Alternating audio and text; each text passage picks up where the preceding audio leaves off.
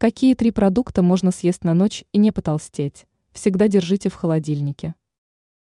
Многие любят перекусить перед сном, однако не все продукты подходят для этого.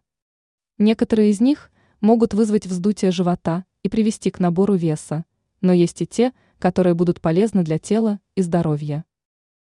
Мясо птицы является одним из лучших продуктов для тех, кто следит за фигурой. Грудка индейки или курицы без масла – поможет удовлетворить голод и не приведет к набору лишнего веса. Морская рыба. Продукт легко усваивается и богат микроэлементами, которые необходимы для синтеза белков кожи. Яйца куриные. Многие считают этот продукт традиционной утренней пищей, но это не так.